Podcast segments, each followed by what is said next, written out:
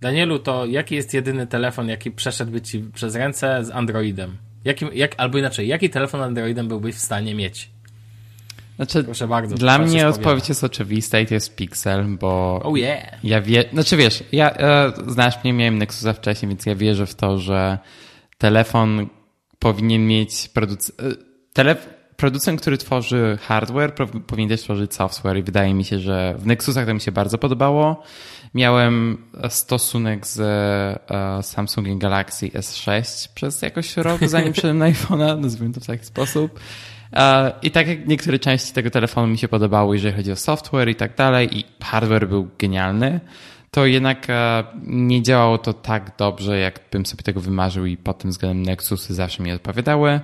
Więc bądź co bądź predecesor, pre, czy jest w ogóle w polskim takie słowo? Nie wiem. Ja ci powiem, że nie wiem. Ko- następca, następca A, Nexusa, czy linii Nexus w postaci Pixela, a zdecydowanie jest to telefon, który do, mi odpowiada, czy sama ta linia, ale jednak, tak jak rozmawialiśmy w, w poprzednim odcinku, ten 4A nie do końca um, zmógł, nie wiem, nie do końca sprostałby moim wymaganiom, wydaje mi się. I Dlaczego? Wiesz co, ja się już tak przyzwyczaiłem do telefonu z wy- po pierwsze wysokiej jakości ekranem, po drugie, które po prostu działają szybko, nie muszę się, czekać aż się zawieszą i tak dalej. I doświadczenie z Pixelem 3a e, wielu różnych rec- recenzentów pokazały, że jednak te telefony nie działają tak dobrze, jeżeli chodzi o dłuższy okres użytkowania i wydaje mi się, że po prostu wolałbym pójść e, w model, który będzie działał dłuż, e, dłużej bez żadnych problemów. Więc pewnie czwórkę czy tam teraz 5G. E, 4A 5G, o to ci chodzi. Albo piątka. E, znaczy tak, jeżeli kupowałbym teraz, jeżeli musiałbym teraz kupić Pixela, jakby nie wiem, ktoś by mi przyszedł z nożem i tak dalej, ku, musisz kupić Pixela teraz. Jasne. To starałbym się znaleźć czwórkę XL, czy tam czwórkę... Czy, czy są jakieś różnice poza wielkością? Nie, wielkość. Okej, to pewnie kupiłbym Pixel 4 po prostu.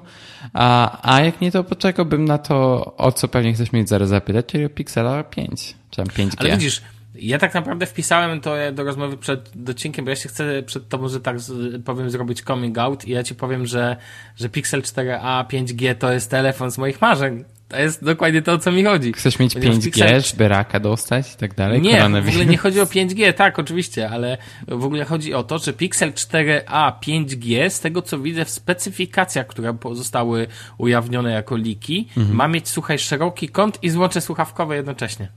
Piątka nie będzie miała wow. złącza słuchawkowego, będzie mniejsza. Obydwa telefony, uwaga, piątka ma być z plastiku e, i podobnie ma, e, ma, tylko że ma być mniejsza. No oczywiście obydwa nie będą latać na procesorze flagowym, bo tam jest 700 jakaś od Snapdragona, ale to nie jest ta flagowa. I to mi totalnie nie przeszkadza, bo to oznacza też lepszą wydajność baterii. Jedno będzie miało 6 GB, drugie 8 GB, ale to generalnie też mnie mało obchodzi, bo dla mnie to połączenie szeroki kąt Pixel i złącze słuchawkowe, tak. Ja będę o tym, to nie jest tak, że no przyzwyczaj się, daj sobie na luz i tak dalej. Nie, dla mnie to jest ważny aspekt funkcjonalny jeżeli faktycznie Pixel, a do tego mam ochotę na trochę większy telefon, bo co ważne Pixel 4 będzie, 5G będzie trochę większy i on ma się pojawić premierowo razem z razem z, wiesz, z piątką 30 września bodajże, żebym ci nie skłamał. Okej. Czy to już za miesiąc? I to jest dla mnie super. Cena ma być relatywnie ok, tam chyba 499 euro, jeżeli dobrze kojarzę, ale tu, tutaj wiesz, to tylko liki, więc tutaj nie wiadomo. Natomiast jeżeli specyfikacja będzie taka, jaka jest, to ja mam telefon, o który mi chodziło. Czyli nie będziesz cieszy. takiego flagowca, flagowca tym razem? W ogóle tylko- piątka nie jest flagowcem do końca, wiesz? Bo y, co dla ciebie wyznacza pojęcie flag, flagowca? To znaczy, wiesz, Rozumiem. moje pojęcie jest trochę spaczone przez Apple i z Apple... Znaczy, okej, w ostatnich latach wydaje mi się, że to jest dosyć dziwne, bo od kiedy wyszedł iPhone, to był 10R, 10R, No. czy jakkolwiek, Który został przerobiony na jedenastkę. Tak, który został przerobiony na jedenastkę, to od tego momentu wydaje mi się, że jest dosyć ciężko powiedzieć, co tak naprawdę jest tym flagowcem. I też Google trochę idzie w tę stronę, wydając te Pixele 4a i tak dalej. Bo bądź co bądź, wydaje mi się, że Pixel jak, jak, jako cała linia jest linią telefonów premium. Mniejsza, jak, z jakich materiałów są wykonane i tak dalej.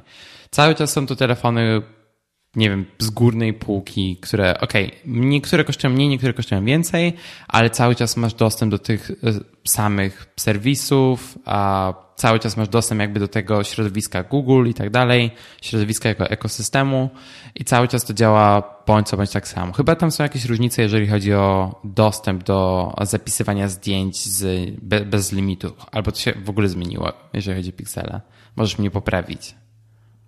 Tak, zmieniło się, dlatego że już w nowych modelach nie ma tego. Ja jeszcze w swoim mam dwuletni dostęp do chmury mhm. Google i upload bez ograniczeń, natomiast już w nowych modelach tego nie ma. Natomiast ja i tak mam kupioną chmurę 100 giga, to wiesz, to nie No ma tak, to wystarcza. Ja mam tak samo w iCloudzie chyba. Ona kosztuje tam 2, 2 8 zł kosztuje, słuchaj. No ja w, ja w iCloudzie też płacę, płacę jakieś grosze i też mam jeszcze to podzielone na trzy osoby, a, więc płacimy kompletnie jakieś e, nic za dostęp do tego iClouda. Um, no, ale wiesz co, ja mam w ogóle podobną zagwostkę, bo czekam w sumie na te nowe iPhony i te plotki, które się pokazują, jeżeli o nie chodzi, to też mnie trochę... Zaczynam kwestionować, czy chcę mieć te, ten model Pro, czy mhm. będzie, czy ten zwykły model mi spokojnie wystarczy. I doszedłem do takiego jednego wniosku, o którym w ogóle nie myślałem, i to jest to, że wszyscy producenci teraz bardzo naciskają na te szerokie kąty. I to jest coś, też coś, co tobie odpowiada, z tego co słyszę. Ale tak. ja mam kompletnie inne podejście. Dla mnie ten teleobiektyw jest tym, z którego korzystam nawet częściej niż z, z tego pierwszego obiektywu, który mam w iPhone 10. Więc i no, to... kto powiedział, że nie można tego połączyć, nie można dać trzech obiektywów, co nie? Tak, i trzy obiektywy są, ale one są w iPhone'ach Pro. I nie wydaje mi się, żeby to się zmieniło w tej nadchodzącej linii 12, czy tam 11S, czy jakkolwiek się to będzie nazywało. I to jest jednak powód, dla którego chyba zostałbym przy tej Pro linii, bo jednak iPhone 10 jest cały czas tym, nazwijmy to modelem Pro, czy byłby modelem Pro, gdyby wyszedł e, obecnie. Nie wiem, no w ogóle samo nazewnictwo, jeżeli chodzi o iPhony, kompletnie jest teraz mylące i ten, ten dopisek Pro tak naprawdę nic nie znaczy. W ogóle jak wejdziesz teraz na stronę Apple, to nawet nie znajdziesz iPhone'a, czy przynajmniej na głównej stronie, na mhm. niemieckiej głównej stronie. iPhone 11 Pro nie jest w ogóle uh, wspomniany. Masz iPhone'a SE, potem masz iPhone'a 11 i dopiero jak chcesz znaleźć Pro, to musisz wejść na stronę iPhone'a. O widzisz, E, swoją drogą to najlepszy czas na zakup telefonów ze względu na obniżenie VAT-u w Niemczech, natomiast ten. Natomiast... Dokładnie i to jest dokładnie powód, dla, te, dla którego chcę kupić telefon w tym roku. Bo czekaj, ile mamy... 3% piechotą nie chodzi w dokładnie. przypadku takiej kwoty. I to jest, nie wiem, z 50 euro i to 50 euro spokojnie sobie wydam na jakieś akcesoria, na etui do telefonu i tak dalej. Spokojnie Apple je zagospodaruje, to ja ci gwarantuję. A, wiesz co, nie, co? E, zdecydowałem, że w tym roku, bo e, do, do obecnego iPhone'a i do poprzedniego iPhone'a miałem zawsze etui od Apple, ale w tym roku zdecydowałem, że chcę kupić etui od Moment, czyli od tej firmy, która tworzy um, obiektywy na iPhone'y. I też właśnie chciałbym sobie to kupić, nawet nie ze względu na to, że mogę obiektywy zamontować, ale ze względu na to, że jest tam uchwyt na, nie wiem, jakieś zawieszki i tak dalej. I ja używam czegoś, co się nazywa Anchor od Peak Design. I to jest taka zawieszka, która pozwala mi przyczepić paski do kamery. Um, mhm. w bardzo szybki sposób. To jest taki szybki montaż i demontaż pasków do kamer. I używam tego do mojego aparatu i też właśnie chciałbym mieć coś takiego w telefonie, żeby móc sobie założyć taką opaskę na telefon, jeżeli chcę robić zdjęcie i chcę mieć pewność, że telefon mi nie wypadnie z ręki. Okej, okay. rozumiem. Eee, ale to wiesz co, wracając jakby do tego, do, do kwestii Pixela, tak, tylko to wiesz, powiem, z tematu. Że, tak, tylko ci tyle powiem, że ten, że mm, czy no właśnie to jest tak jak mówisz, no to zależy jaką funkcjonal, na jakiej funkcjonalności ci zależy, tak? Mi zależy na jednej konkretnej i chciałbym, że ona, żeby ona była. Tyle, że ja akurat pewnie nie kupię teraz, bo ja, jakby mi się to nie opłaca, poczekam do końca abonamentu i tyle sobie. Bo ja jako, wiesz, abonamentowiec e, niemiecki, to mi to po prostu bardziej pasuje poczekać i wziąć sobie za przysłowiowego. Szczególnie, że ten telefon nie będzie drogi w abonamencie, więc wiesz, więc Chociaż jeszcze rozważam zakup za gotówkę, a wzięcie iPhone'a w abonamencie, żeby go opchnąć po prostu. Też 12 Więc... czy raczej jakiś starszy model? Jako wiesz Pro coś, wiesz co? Najbardziej Pro co się da. Więc wiesz, Pro więc... 12 Max. Czekaj, nie, 12 Ale, ale nie, pamięć Pro. minimalna, bo mam wrażenie, że te z najmniejszą pamięcią sprzedają się najlepiej, bo ludzie nie doceniają. E, siły pamięci. Ja wiem jedno, że fajnie, że pamięć startowa w pikselach to 128 giga i tak zostańmy z tym. Tak, wydaje Natomiast mi się, że w modelach Pro to też no. będzie, że w modele Pro też będą miały 128 gigabajtów, jeżeli chodzi o iPhony. No zobaczymy. Ja tak, no ja się jaram i zobaczymy tak naprawdę jak będzie. E, dobra, ale to myślę, że przejdźmy już do samego odcinka. Dobrze, przejdźmy. A w dzisiejszym odcinku spotykamy się w składzie, który jest znany i lubiany. Daniel Marcinkowski. To ja, cześć. I ja, Sławek Agata, to jest e, ósmy odcinek nasz podcastu Dobre Rzeczy. Dokładnie. I dzisiaj będziemy o bardzo dobrych, a wręcz smacznych rzeczach rozmawiać, bo dzisiejszym naszym tematem przewodnim jest kawa i nie będę ukrywał, że jest to, jest to bardzo mocno, że tak powiem, związane z aktualną fascynacją Daniela największą, bo jakbym cię zapytał o twoją aktualnie największą, że tak powiem, zajawkę, taką jakiś temat zajawkowy, to czy to byłaby kawa, czy latanie dronem? Um, wiesz co, wydaje mi się, że obecnie produkcja wideo i fotografia, bo siedzę ostatnio sporo w tym, wydaje znacznie więcej pieniędzy Wydaje niż pieniądze. na, na ten temat, wiesz, drony, obiektywy i tak dalej. Swoją drogą, ciekawa kwestia. E, sprzedałem obiektyw, który, dosta- e, który kupiłem razem z kamerą. To był 1545 od Fujifilm i to jest najtańszy obiektyw w ofercie Fujifilm. I nie lubiłem go ze względu na to, że miał power zoom. To znaczy, że zamiast zoomu, gdzie masz manualnie, musisz to obsługiwać, miał power zoom. W sensie elektrycznie wspomagany zoom. I nienawidziłem hmm. tego, więc sprzedałem ten obiektyw. I zorientowałem się po miesiącach, jak sprzedałem ten obiektyw, że to jest tak naprawdę bardzo dobry obiektyw do wideo, bo jest bardzo szeroki, to jest 15-45. Tak. I jeżeli chciałbym mieć szerszy obiektyw, czy obiektyw w podobnej szerokości, to musiałbym wydać jakieś 300 euro, więc kupiłem znowu ten obiektyw. Aha, brawo ty. A tak z ciekawości, e, a gdzie sprzedałeś? Na eBay Kleinanzeigen, czyli to jest okay, taki okay. Gumtree ja z... niemiecki. To nie ukrywam, że bardziej zapytałem dla siebie, bo byłem ciekaw właśnie, gdzie sprzedajesz, żeby to, to też jakby moje główne miejsce, jakby co.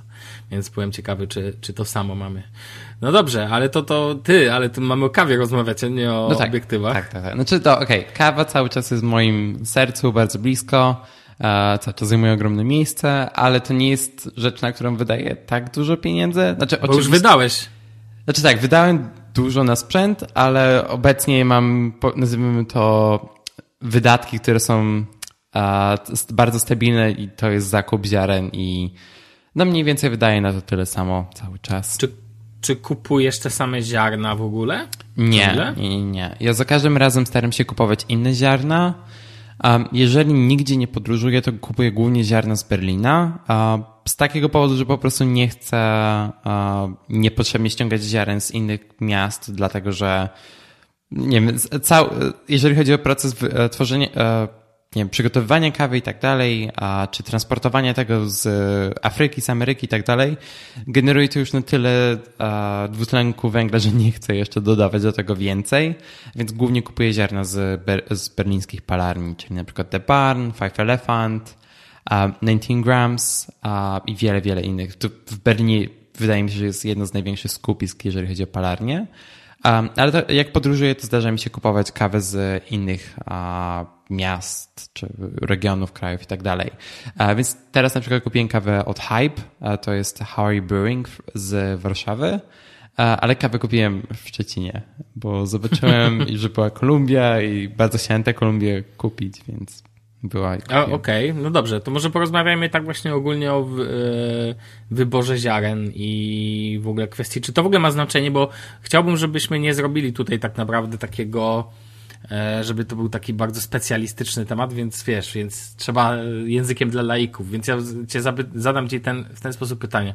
Czy twoim zdaniem faktycznie ziarna mają aż tak wielkie znaczenie, czy wybierzesz ziarna A czy B? Tak, zdecydowanie. I wydaje mi się, że jeżeli nie wybierzesz dobrych ziaren, niezależnie od tego, jakiej metody używasz, to będziesz miał złą kawę. I to jest. Wyda wydaje mi się, że za każdym razem, jak słyszę od znajomych z pracy na przykład, bo w, moim, w mojej pracy pracujemy z wieloma różnymi firmami, więc jest, jesteśmy w różnych biurach. I czasem słyszę coś takiego, o, a ci, a ten klient ma bardzo dobrą kawę w swoim biurze. I tak, okej, okay, jak ją przygotowują? A przygotowują tak i tak. Okej, okay, my mamy tę maszynę i ta kawa nie, nie smakuje z niej dobrze, tylko dlatego, że te ziarna są bardzo niskiej jakości. I gdybyśmy mieli te same ziarna, które ma nasz klient A, to wtedy kawa, którą mamy u nas w biurze smakowałaby jeszcze lepiej, bo mamy do, dobrą maszynę do tego. Więc możesz mieć bardzo drogi sprzęt, możesz mieć e, dobry młynek do kawy i tak dalej, ale jeżeli masz kawę złej jakości, jeżeli ta kawa jest wypalana bardzo ciemno, to nie będzie smakowała tak dobrze. Znaczy też, e, jeżeli chodzi o kwestię wypału, czy jest ciemny, czy jasny, to zależy jeszcze jakie metody używasz, bo jeżeli będziesz używać um, ciemnej, e, ciemnopalonych ziaren, ale będziesz miał, przygotowywał kawę e, filtrowaną, to wtedy nie będzie to smakowało tak dobrze, ale jeżeli użyjesz tych samych ziaren do espresso czy podobnej metody, to to będzie smakowało znacznie lepiej. No dobra, to może wiesz co, bo tak naprawdę y, spojrzałem sobie też na listę rzeczy, które przygotowałeś do odcinka i tak myślę, ale warto byłoby chyba, żebyśmy zaczęli w ogóle od tego, jeżeli chcemy porozmawiać o kawie, o metodach przygotowywania, o metodach parzenia, bo oczywiście na początku jest palenie ziaren i tak dalej, ale na końcu użytku większości osób to nie obchodzi. Tak moim tak, zdaniem. Tak, ale wiesz co, wydaje mi się, że jeżeli Właśnie to jest ta kwestia, że w większości e, osób to nie obchodzi, ale wydaje mi się, że to jest podstawa do rozumienia tego, dlaczego kawa smakuje dobrze, a dlaczego kawa smakuje źle. No okej, okay, to jaka jest lepsza? Jasno czy ciemno palona, czy do czego jest co? Dokładnie, to zależy. Zdaniem. I co, do, co jest do czego? Jasno palone ziarna głównie smakują dobrze, jeżeli chodzi o e, nie wiem, e, manualne metody parzenia, czyli nazwijmy to na przykład V60, czyli to jest standardowy drip, czy V60 to jest e, brand od firmy, która nazywa się Hario. I nazywa się to V60, V60 dlatego, że V jest od kształtu filtra, złożonego filtra, a 60 jest od kąta 60 stopni, pod którym właśnie jest ten filtr złożony. Um, inną bardzo popularną metodą przelewową jest Chemex, a po prostu te filtry są nieco grubsze tam, więc e, zamiast dripera mamy po prostu szklane naczynie, e, do którego bezpośrednio wkładamy filtr. I jest też metoda na przykład Kalita, która ma, fil, e, która ma narzędzie do parzenia z takim płaskim dnem i na tym wkładziemy filtr. Tak, ale to tak naprawdę to, co mówisz, to tak naprawdę to są metody przelewowe i Tak, tyle. tak, tak, dokładnie. To są na metody końcu ostatecznie, a dla tych, co to może, ponieważ Daniel, ty używasz języka dość, dość zaawansowanego. Znaczy tak, ja tylko chcę powiedzieć, dlaczego mhm. do tych metod lepsza jest jasno palona kawa. Bo chodzi o to, że w, jeżeli pa, pa, e, parzycie kawę w ekspresie, e, w ekspresie ciśnieniowym, to wtedy ciemno palona kawa jest lepsza, ponieważ e, używacie większego ciśnienia powietrza do przepuszczania tej kawy przez filtr. I wtedy ciemno palona kawa e, daje wam możliwość, znaczy połączenie tego ekspresu ciśnieniowego z ciemno paloną kawą pozwala wam wy, wyjąć znacznie więcej e, wartości smakowych z tej kawy. A w przypadku metod przelewowych właśnie jak V60, Chemex, Kalita i tak dalej, to, że ta kawa jest sensna palona, nie macie ciśnienia i ta kawa po prostu, e, i ta woda po prostu przepływa przez tę kawę.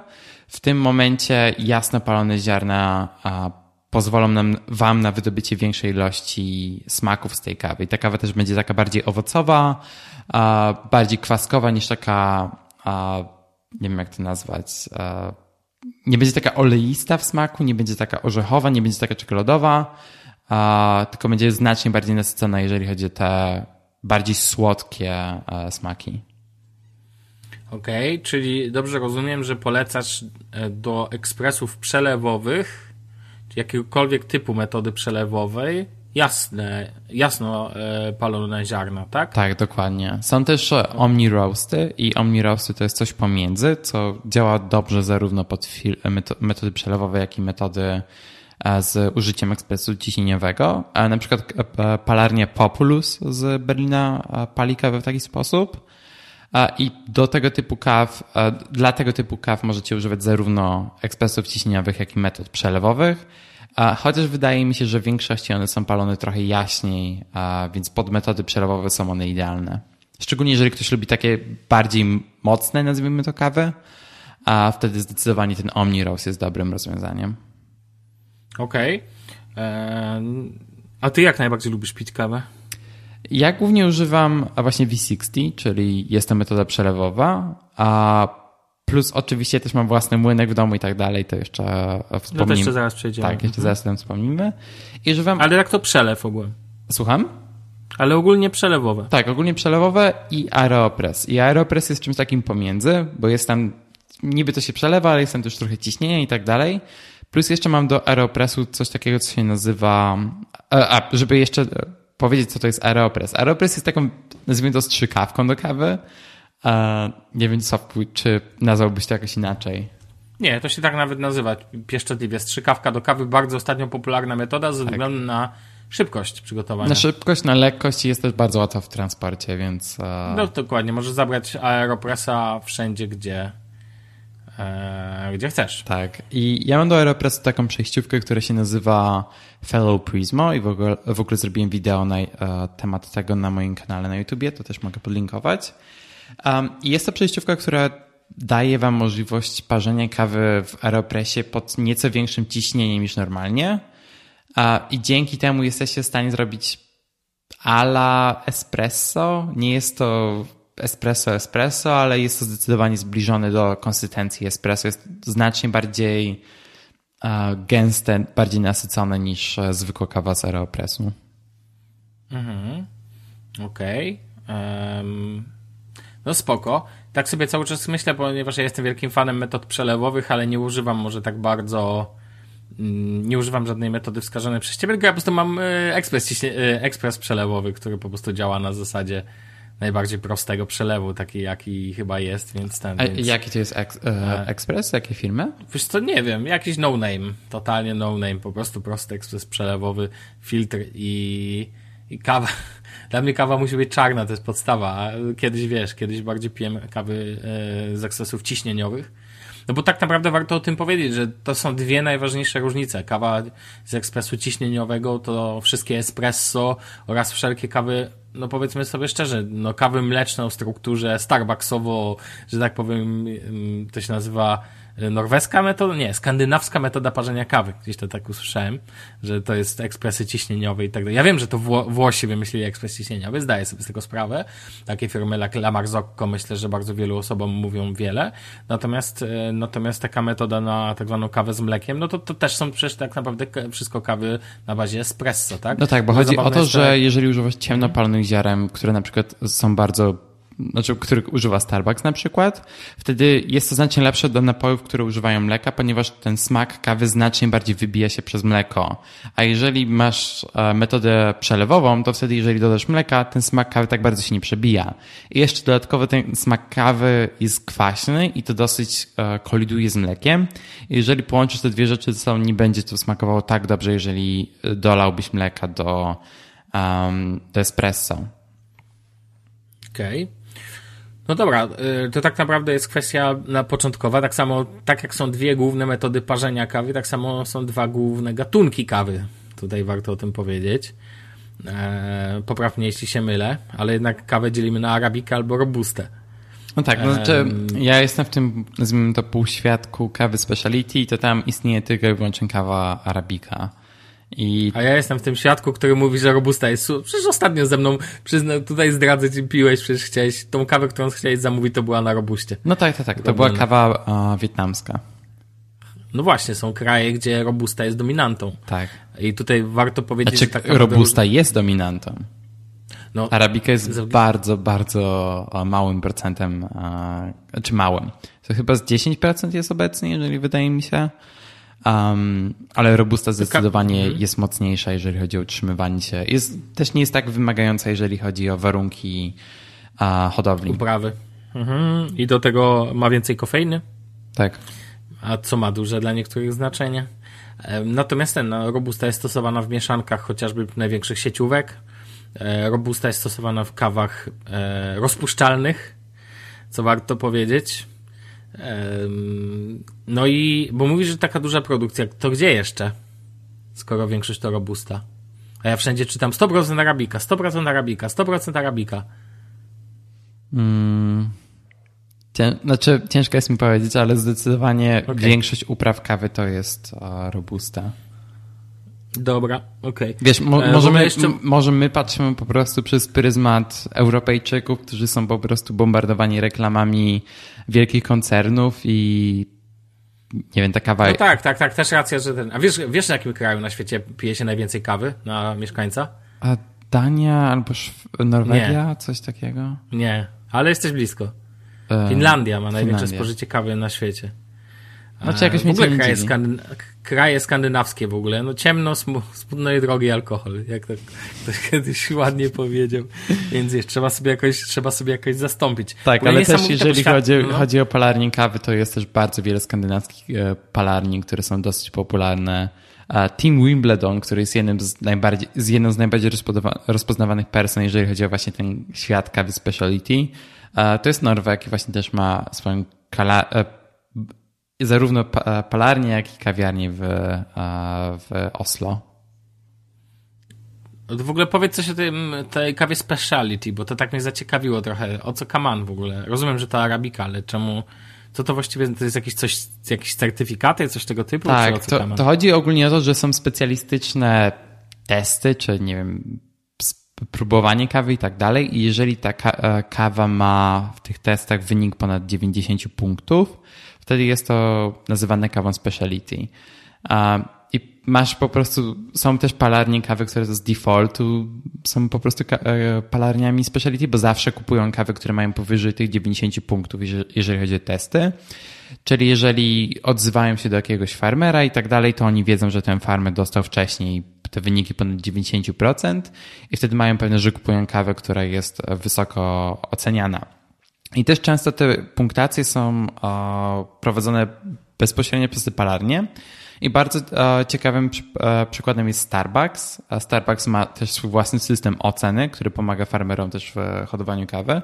I w ogóle Starbucks przyczynia się ogromnie, jeżeli chodzi o nie wiem, kultywowanie nie wiem, tego wzrostu e, kawy i nie wiem, ogólnie jeżeli chodzi o, o, o certyfikowanie kawy i tak dalej, o te wszystkie Fairtrade i tak dalej, to Fairtrade nie jest najbardziej miarodajną oceną tego, jak dobrze są, e, jak dobrze farmerzy dostają, jak dobrze są farmerzy wynagradzani za uprawianie kawy i Starbucks, jeżeli o to chodzi, jest bardzo dobry, bo mają własny system certyfikowania tych farmerów, który nie wymaga od farmerów wydawania mnóstwo pieniędzy na utrzymywanie swoich hodowli i właśnie pomagają im w, w tym, żeby te hodowle były jak najbardziej efektywne i żeby ta kawa była jak najwyższej jakości. A w ogóle mm, co do, czy taka na przykład Blue Mountain, to, to jest na pewno kawa speciality, co nie? Czy nie? Co to jest Blue Mountain? To jest e, z tego co wiem, to jest najlepsza kawa świata. A, czy to jest ta kawa z... na Jamajce? Na jednym tylko wzgórzu. Okej, okay. no dobra. A z ciekawości zapytam, czy, yy, czy piłeś tą słynną kawę, jak to się nazywa? Kopi Luwak? Nie, czy, nie tak? piłem, ale... A chciałbyś spróbować? Nie, to jest uh, scam. to jest turystyczny scam. scam. Czemu to jest? Znaczy, wiem, że teraz to jest, w sensie biedne, biedne liski są teraz hodowane po to, żeby jadły kawę i za przeproszeniem nią srały, ale no bo dla tych, co nie wiedzą, no to tutaj kopiluwak ma być, że to jest kawa przetworzona przez żołądek jakiegoś liska gdzieś tam na Borneo albo innej Sumatrze. Tak, ale to nie jest, jest, to nie jest to jak to dobrej działa? jakości kawa, to jest całe... Ale jest najdroższą kawą świata. Tak, jest, bo wykorzystują do tego zwierzęta i muszą poczekać, aż te zwierzęta przetrawią te kawę i tak dalej. Przetworzą, okej. Okay. Tak, i nie mają za wiele tej kawy. I też nie wiem, samo to, jak, jak te zwierzęta są wykorzystywane do przetrawiania tej kawy jest okropnym, nie wiem nawet jak to nazwać, jest okropną rzeczą. I też widziałem tę kawę dostępną do sprzedaży na Majorce swoją drogą. A mhm nie wiem, wydaje mi się, że to jest dosyć ohydny proceder i wspieranie tego typu działań nie jest nie wiem, zgodny z tym, w co wierzę, jeżeli chodzi o, um, o ten cały rynek kawy. I wydaje mi się, że znacznie bardziej wolę wspierać małych farmerów przez te lokalne palarnie niż wspierać coś takiego. Kawa to w ogóle o tyle niesamowity świat, tak ciekawostka jest to jedy, e, tylko do parzenia kawy mam osobne, specjalne urządzenie w domu, ekspres. I większość ludzi też tak ma, że tak naprawdę w Europie, no bo na przykład jest to nie wiem, czy zwróciłeś kiedyś na to uwagę. W domach mamy często urządzenia e, takie, wiesz, e, typu właśnie ekspres, e, typu blendery i tak dalej, ale one są przeznaczone do wielu zadań a urządzenia do kawy są przeznaczone tylko do kawy i większość ludzi ma coś do przygotowywania kawy. A to ekspres przelewowy w domu, wiesz, a to, a to młynek i tak dalej. Nie wiem, czy zwróciłeś kiedyś na to uwagę. Chyba jedynym wyjątkiem są kraje azjatyckie, gdzie jest osobne urządzenia do gotowania ryżu. E, na przykład. No bo tak jest, w większości no tak. przecież ten jest. Znaczy e, tak, no więc to... jeszcze French press ewentualnie do e, herbaty może wykorzystać. No French press można, ale to jest do kawy urządzenie. No tak. I teraz za... i w ogóle nie powiedzieliśmy jeszcze o jednej popularnej metodzie parzenia kawy. Nie wspomnieliśmy w ogóle o niej. E, mówię o słynnej włoskiej motce, wel kupres, wel kawiarka na polski. e, na polski język. Używałeś kiedyś kawiarki A, do robienia? Wiesz, tak, tak, tak, Czajniczek tak, tak. kładziesz na gaz. Znaczy tak, to jest Ba bardzo ala szlachetna metoda, metoda- w ogóle bardzo oldschoolowa i bardzo e, szanowana przez Włochów, proszę Tak. cię. Znaczy wiesz, to jest trochę metoda ciśnieniowa. Bo, bo To jest ciśnieniowa metoda, tak. to jest ciśnieniowa, to nawet nie jest trochę, to jest po prostu ciśnienie, tak, musi się tam, wiesz, ścisnąć i tak dalej. Moim zdaniem to jest, e, ale to jest ciśnieniowa metoda, gdzie powstaje ci kawa o strukturze kawy przelewowej, mam wrażenie, więc wiesz. No, więc, nie jest tak bardzo jakby- gęsta jak kawa z ekspresu ciśnieniowego. Tak, zgadza się, dokładnie. I tak sobie myślę w tej perspektywie, że e, ja na przykład akurat kawa z kawiarki mi zawsze smakowała najmniej. Ja wiem, że to oczywiście ważne są ziarna i tak dalej, ale jakoś ta metoda przygotowywania kawy e, najmniej mi chyba zawsze podchodziła. A w ogóle lubisz pić espresso? Wiesz co, czasem um, zdecydowanie bardziej wolę kawy przelewowe oczywiście, ale czasem mi się zdarza. Chociaż jeżeli chodzi o kawy na, na bazie espresso, to chyba moim faworytem są flat white. Czytaj mleko w- w kawie, już wtedy pływa. No tak, ale to jest głównie mleko um, oat, milk, oat milk um, Yy, Chodzi ci o owsiane, owsiane. owsiane dokładnie. No tak, ale to, no, to dalej mleko. No tak. Znaczy w sensie dalej jakby zmiana struktury kawy. Tu tam, ym, ja na przykład, jeśli kawa, to tylko czarna. Tak, znaczy wiesz co, ja rzadko piję espresso espresso, bo po pierwsze nie mam do tego narzędzi, a poza właśnie tą przejściówką do, aerop- do aeropressu. Um, a też głównie jak jestem w kawiarniach, które mają dobrą kawę espresso, to, zdecy- to też prawdopodobnie mają a, kawę przelewową, więc po prostu biorę zawsze kawę przelewową. Wiesz, espresso to w ogóle jest fajny, e, też fajny światek. Tak, to jest tutaj, wiesz, mega gatunków, znaczy, to nie tylko gatunki, ale też dodatki do espresso. Te maszyny, jeżeli, młynki Tak. i tak dalej, na to można wydać majątek. To kosztuje, koszty tutaj są, nie wiem, jak zakup samochodu. Ja na przykład, ale to powiem ci tylko a, a propos typów, ja najraczej jako dodatków do kawy, ja jestem fanem w ogóle lungo, zawsze byłem fanem lungo, czyli po prostu wydłużonej kawy espresso. Lubiłem też ristretto, czyli wiesz, czyli jak ja to mówię, dwa espresso w jednym espresso, czyli wiesz, ściśnięte espresso, mocniej jeszcze e, mocniej, jakby mocniejsze espresso, tak można było powiedzieć, że na krótszym szocie i tak dalej. I jestem jeszcze fanem espresso romano, które mi zawsze podchodziło bardzo dobrze, czyli espresso z cytryną. E, bo to było takie, wiesz, takie trochę inne. No Włosi lubią sobie tam szaleć, tak powiem, masz affogato, konpana, em, affogato to z lodami, jeśli Tak, tak, kojarzysz. tak, tak. Konpana, bita śmietana, no bo to brzmi nawet razem. tak mnie uczyli kiedyś w ogóle. No mój E, landlord pierwszego mieszkania w Berlinie był i półwłochem i właśnie on też No. zawsze pije, czy ma maszynę espresso oczywiście u siebie w mieszkaniu i tak dalej. On zawsze pije espresso z łyżką cukru. O, a to nawet nie wiem, czy to ma jakąś nazwę, jestem ciekaw. Tak, i on nie miesza tego cukru, on tylko wrzuca ten cukier i potem jest na końcu. Jest taki mocno nasycony tą kawą i po prostu zawsze na koniec wy, e, wdłubuje łyżką ten cukier, który Ale to jest fajne, wsadził. w ogóle, bo zobacz, co człowiek, co człowiek to metoda, e, szczególnie w przypadku Włochów, ale też tak naprawdę mam wrażenie, że cała Europa generalnie, Mhm. E, no wiesz, chociażby a Europa, cały świat, bo tak naprawdę, tak jak mówisz, kawa z Wietnamu jest podawana, jak to tam, możesz powiedzieć, jak w tej e, kawiarni, ty mi ostatnio opowiadałeś, jak się przygotowuje, że oni tego już chyba nie mają, tak? Ale Tak, to jest jak to, Bo ta kawa po wietnamsku to jest tak, że masz coś ala fil filtr w takim Mhm. czajniczku na- nad kubkiem i jest to, e, nie wiem, przelewane na mleko kondensowane, czyli jest w tym kubku masz e, mleko kondensowane i ta kawa e, jest bardzo gro- e, drobno mielona i właśnie przelewa się przez, przez ten filtr, gdzie łączy się potem z mlekiem kondensowanym i z lodem. no, no i to też, wiesz, też kolejna metoda przygotowania, gdzie tak tam, a ona była mocna w ogóle w smaku? Nie, nie do końca, bo Okej, dokładnie jest tak słodka ta kawa, że. A, i, znaczy to mleko skondensowane jest tak słodkie, że nie czujesz tej kawy praktycznie w ogóle. Blech. Ja nie znoszę, jak ta kawa jest właśnie takim ulepkiem, czyli już takim, wiesz, takim e, esencją. Ona może być bardzo intensywna, Tak. ale dalej jest, wiesz, jak jest taka jeszcze zasłodzona, albo ten to jest zupełnie nie dla mnie. Ja to jednak, tak jak mówię, jeśli kawa, to tylko czarna, ale to jest jakby moja preferencja, każdy ma jakieś tam swoje. Póki nie piję. Ja najbardziej, jest jedna kawa, której nie mogę zdzierżyć, jest to y, w kawiarniach i jest to, czekaj, latte macchiato, jak ja to słyszę, jak ja to widzę, jak sobie myślę o tym laniu. Ja rozumiem kawę, ja rozumiem latte jako mleko, bo tak naprawdę przecież to mleko, e, ale jak widzę to, wiesz, to takie, przecież ta kawa już się zestarzeje i ona dopiero jest rozwarstwiana, to a, nie chcę nawet o tym myśleć, to jest dla mnie, ach, rozumiem, każdy może sobie pić to, co lubi, ale to tak jak Robert Makłowicz powiedział o, o jedzeniu pizzy hawajskiej, że jak ktoś ma ochotę takie podłe jedzenie jeść, to proszę bardzo, tak? No trudno. Lubi, lubisz hawajską? Tylko się upewnię, że mogę, chcę się upewnić, czy możemy nagrywać podcast razem.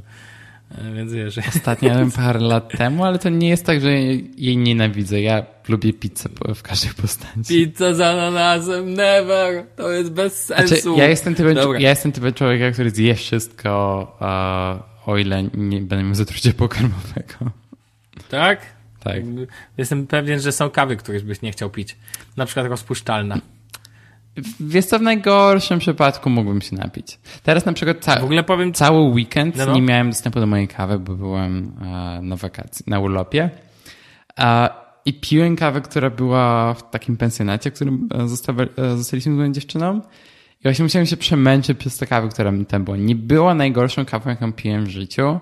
Nie był to poziom, jak to się nazywa, Coffee Express? Nie, Costa Coffee E, nie, nie jest to poziom, nie był to poziom Costa Coffee, więc e, nie było tak źle, ale cały czas e, powrót do mojej kawy tutaj w mieszkaniu był zdecydowanie miłym doświadczeniem. W ogóle ostatnio, słuchaj, jadę pociągiem do Warszawy, no i pan chodzi z Warsu, wiadomo, no i pan pyta kawa, herbata, w sensie nie już poczęstunek, tylko za, za, za hajs. No i jakaś babka się skusiła na tą magiczną kawę. Y, wiesz, jeszcze jak pójdziesz do Warsu, to ci zrobią w jakimś tam ekspresie ciśnieniowym, pseudo lawatce, nie? Ale babka zamówiła, koleś jej mówi tam 8 zł, ona płaci i dał jej przy, y, rozpuszczalną z opakowania połączoną z wodą i sobie myślę 8 zł za w ogóle opakowanie rozpuszczalne i to sobie pomyślałem, to jest w ogóle najgorsze. To jest to było tak straszne po prostu, że pomyślałem, nie, 8 zł za rozpuszczalną, czułbym się obrażony 17 razy. I nie chodzi o to, że nie napiłbym się rozpuszczalnie, bo rozumiem, ona może posłużyć jako booster e, kofeiny. Tak. To jest jedyne, do czego może się przydać kawa rozpuszczalna, bo bądźmy poważni, to się, a, jej jedyną zaletą jest to, że jest... rozpuści się we wszystkim. Tak, plus jest bardzo nasycona, jeżeli chodzi o kofeinę.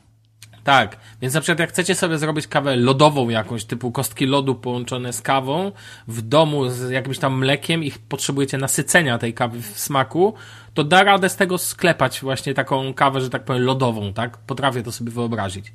Natomiast e, w innych, jakichkolwiek innych przypadkach jest dla mnie nie do użycia. Ale ja chcę jeszcze, wiesz co, zanim przejdziemy dalej pewnie do sprzętu, bo o nich będziesz chciał na pewno porozmawiać, mhm. to ja chciałem cię zapytać, co sądzisz o cold brew jako nowej modzie picia kawy, czyli pa kawa parzona na zimno. Tak, znaczy... Jak to się ma macerowana, jeżeli dobrze macerowana, kojarzę, tak, na, na, zimno. Eee, w ogóle, bo ja tylko chciałem ci powiedzieć, że jestem wielkim fascynatem kawy pitej, czarnej kawy pitej na zimno. Super, że w ogóle w lecie, bo to jest genialne orzeźwienie, moim zdaniem. To jest najlepszy, e, dwa najlepsze wynalazki napojowe ostatnich lat to piwa bezalkoholowe i kawa cold brew i po prostu jestem wielkim fanem noszenia sobie, nawet przy sobie małej buteleczki takiego, wiesz, boostu z kofeiny, bo jest dużo zdrowszy niż na przykład napicie się Red Bulla, mhm. czy innego tego typu syfu. E, I wiesz, i to jest po prostu, nie wiem, dla mnie mega fajna sprawa. Nie wiem, co ty sądzisz o cold brew. To znaczy tak, ja, ja cold brew w miarę lubię, chociaż nie pozwala to wyciągnąć i tak wiele z, e, smaku z tej kawy, jak e, na przykład e, japońska metoda e, przelewowa z lodem, a gdzie masz po prostu tam odpowiednie e, nie wiem, proporcje, jeżeli chodzi o lód i wodę i e, smakuje to według mnie znacznie lepiej niż cold brew. A, ale cold brew też często robię, ja też mam do niego takie odpowiednie naczynie i tak dalej. Też zresztą zrobiłem materiał na YouTube na ten temat um, i nie wiem, zdarza mi się tę kawę parzyć e, czy macerować właśnie przy użyciu tego. No, nawet nie wiem co dodać, bo nie wiem, brew w większości przypadków jest ok. Nigdy nie jest jakieś najlepsze, nigdy nie jest jakieś najgorsze.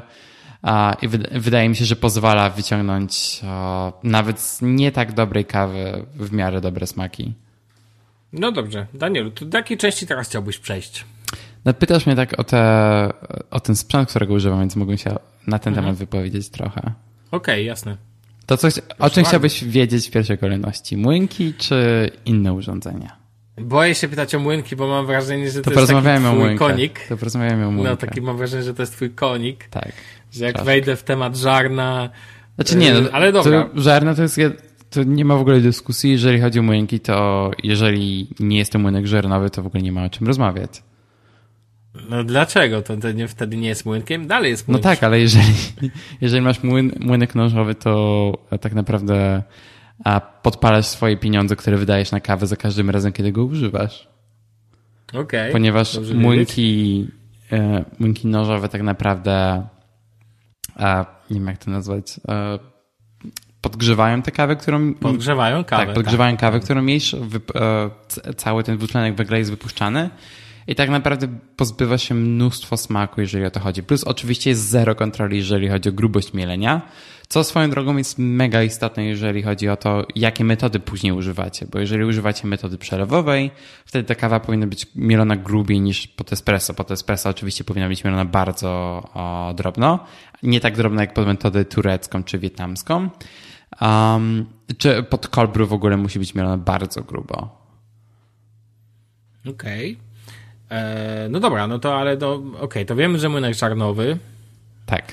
Więc jak macie jakieś młynki za 20 zł z Allegro, to możecie je kupić, jasne, ale używajcie ich na przykład do mielenia siemienia lnianego, a nie do kawy.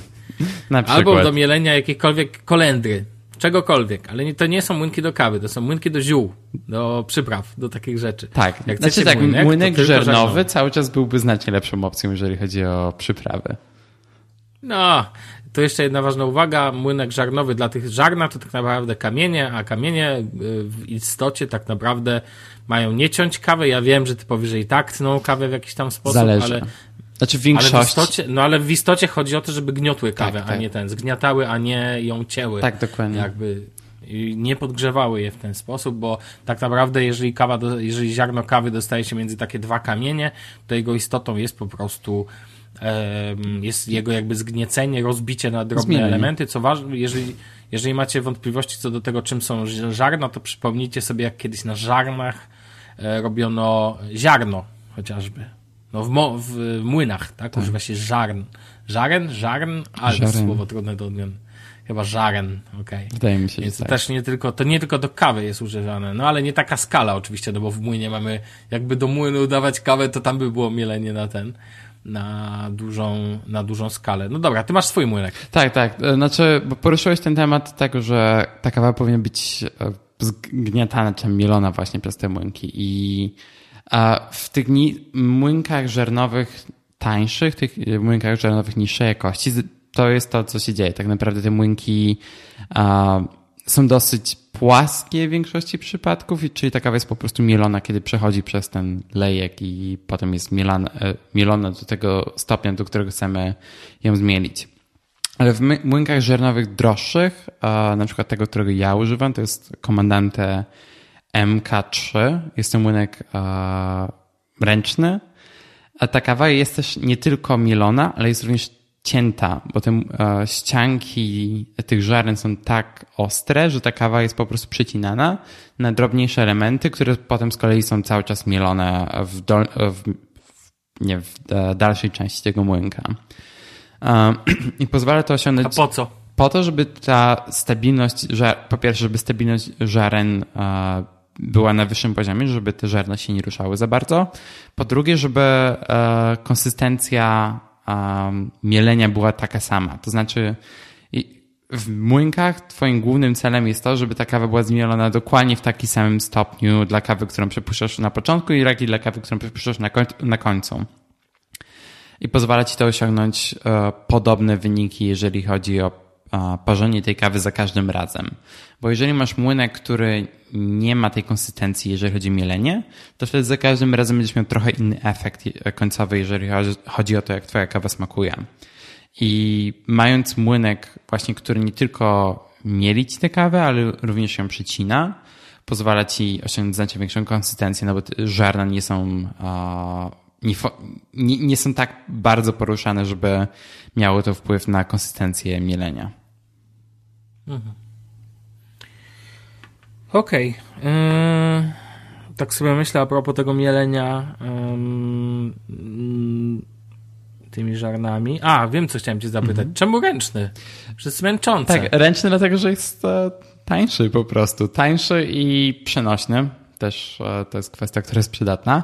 I ten młynek, którego używam, komendanty jest taką, nie wiem, nazwijmy to, e, tak, nie wiem, jest takim złotym standardem, jeżeli chodzi o młynki ręczne w tym świadku kawy speciality. I za każdym razem, jak jesteś na jakichś zawodach i tak dalej, jeżeli nie ma a, młynków elektrycznych, czy ten młynek elektryczny, który tam będzie stał, to będzie na 100% IK43 od Malkuniś, od firmy z Hamburga. To jeżeli nie będzie to Malkuniś IK43, to na 100% będzie to komandante MK3, czyli ten młynek ręczny, którego, którego właśnie ja używam. I ten młynek z kolei jest z Monachium. I no jest po prostu złoty stan. Czyli Niemcy rządzą młynkami na świecie. Tak, tak oczywiście. oczywiście. To tak jak, czyli, czyli samochody i młynki. Samochody i młynki, dwie, dwie dokładnie. Dwie, dwie najważniejsze, dziwię się, że jako z Monachium to powinni z BMW współpracować i na przykład BMW instalować młynki. Może. To by było słodkie. Może. E, natomiast ten, natomiast e, okej, okay. ja jednak, wiesz, jestem leniem i po prostu jak widzę, jak mi się tak by nie chciało mielić kawy. To znaczy, wiesz, do kawy ręcznie. przelewowej, jeżeli robisz jeden kubek kawy, no to mielisz raptem 16 gramów kawy. I... No ale jak robisz cztery kubki dziennie, bo nie robisz tego dla siebie, no to to wiesz, albo 8 kubków dziennie, to to mielenie w ten sposób jest No tak, wtedy jest, jest męczące, to fakt. Znaczy, wiesz co, wydaje mi się, że jeżeli chodzi o zakup dobrego młynka, to najważniejsze jest to, żeby po pierwsze żarne były stalowe, bo wtedy nie wyrobią się tak szybko jak e, żarne ceramiczne. I na przykład jeżeli używacie młynków żernowych, ręcznych od Hario, to one w większości przypadków mają żarne ceramiczne. Ja miałem taki młynek przez jakiś czas i te żarne po roku wyglądają okropnie. Um, niezależnie od tego, jakie, jakie ziarna w nim mielicie i tak dalej. jeżeli to są ciemne ziarna, czyli takie dosyć uh, twardsze, uh, no to ten młynek będzie wyglądał jeszcze gorzej po roku. Um, Ale żarna często w wielu młynkach są wymienne przecież. No tak, tak. Znaczy no w tych młynkach od Harry również są one wymienne, jasne. No właśnie, więc możesz sobie wymienić No tak, ale możesz kupić też młynek wyższej jakości, który ma żarna stalowe i wtedy one spokojnie ci wytrzymają. Jasne, możesz wszystko, no. Możesz kupić Skoda, możesz kupić BMW, no pytanie na co cię stać, co nie? To jest wedle tej zasady, no. No okej, okay, komandante swoją drogą ma no. gwarancję dożywotnią, więc jeżeli coś wam się tym, z tymi żarnami stanie i tak dalej, to a zawsze możecie się do nich odezwać i oni wam naprawią.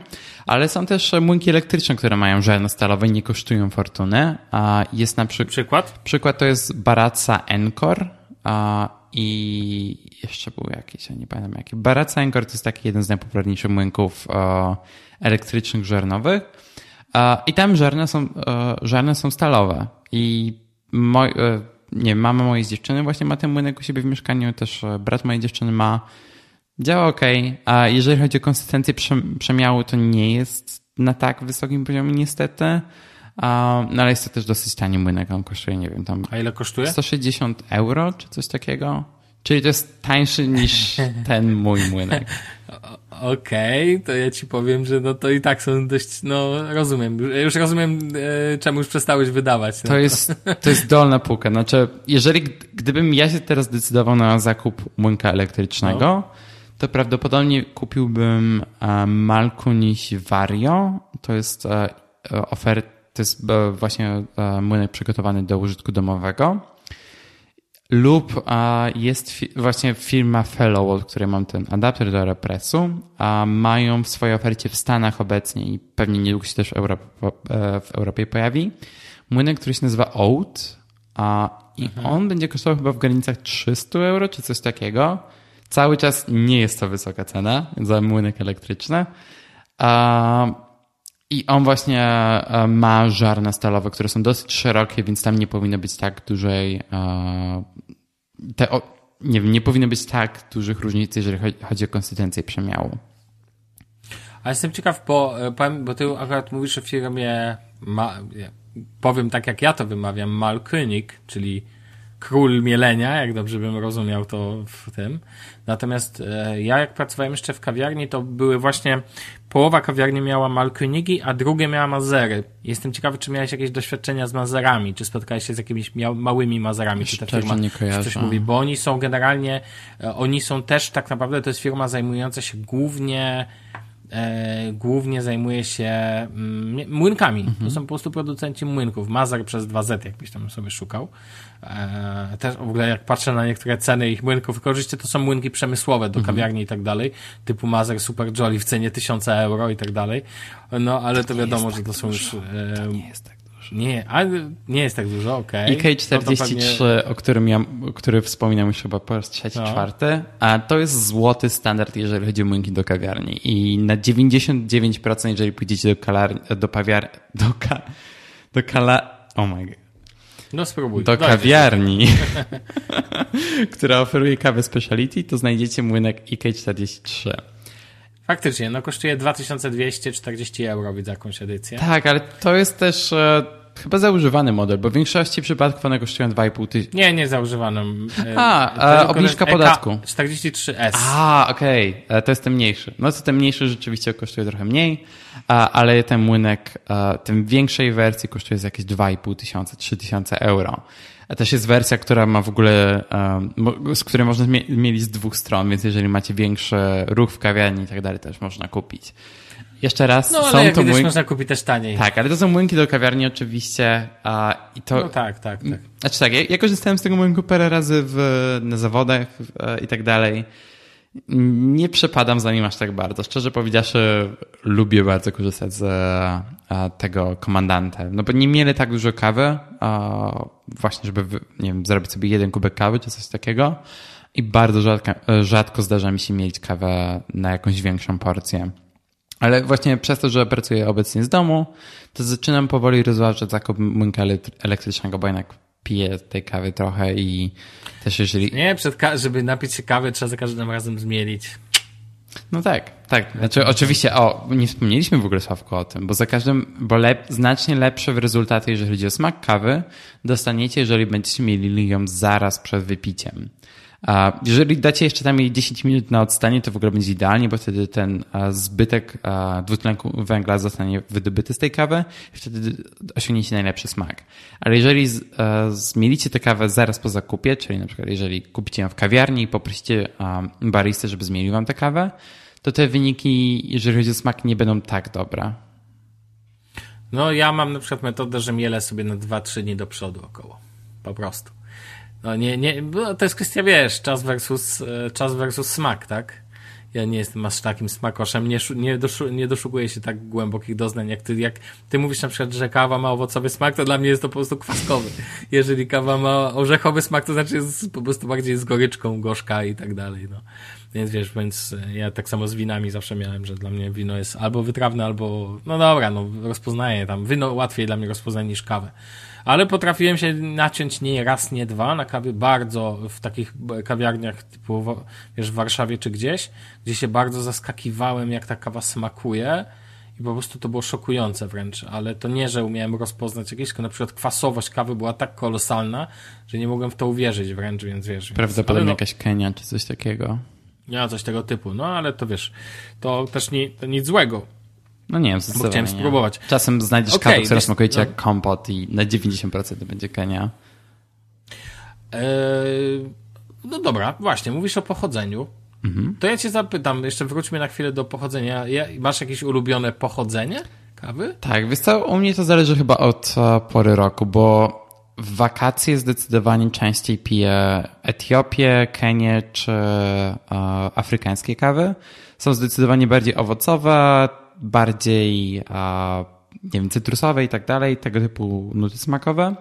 A jeżeli chodzi o zimę, czy jak jest trochę zimniej na zewnątrz po prostu, to wolę kawy, które są trochę bardziej stanowane, czyli jakaś Brazylia, um, Kolumbia, um, El Salvador, z tego typu um, regiony. A kawy z Wietnamu na przykład pochodzące?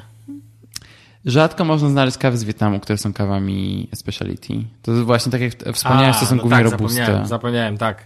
Zapomniałem, że to chodzi tylko o kawy speciality. Tak. Okay. Jest to Indonezja jest e, ostatnio się robi dosyć popularnym regionem, jeżeli chodzi o Azję, e, Azję ale z Indonezją jest taki problem, że czekaj, czekaj, tak Indonezja chyba? Okej, okay, Indonezja, no. dokładnie.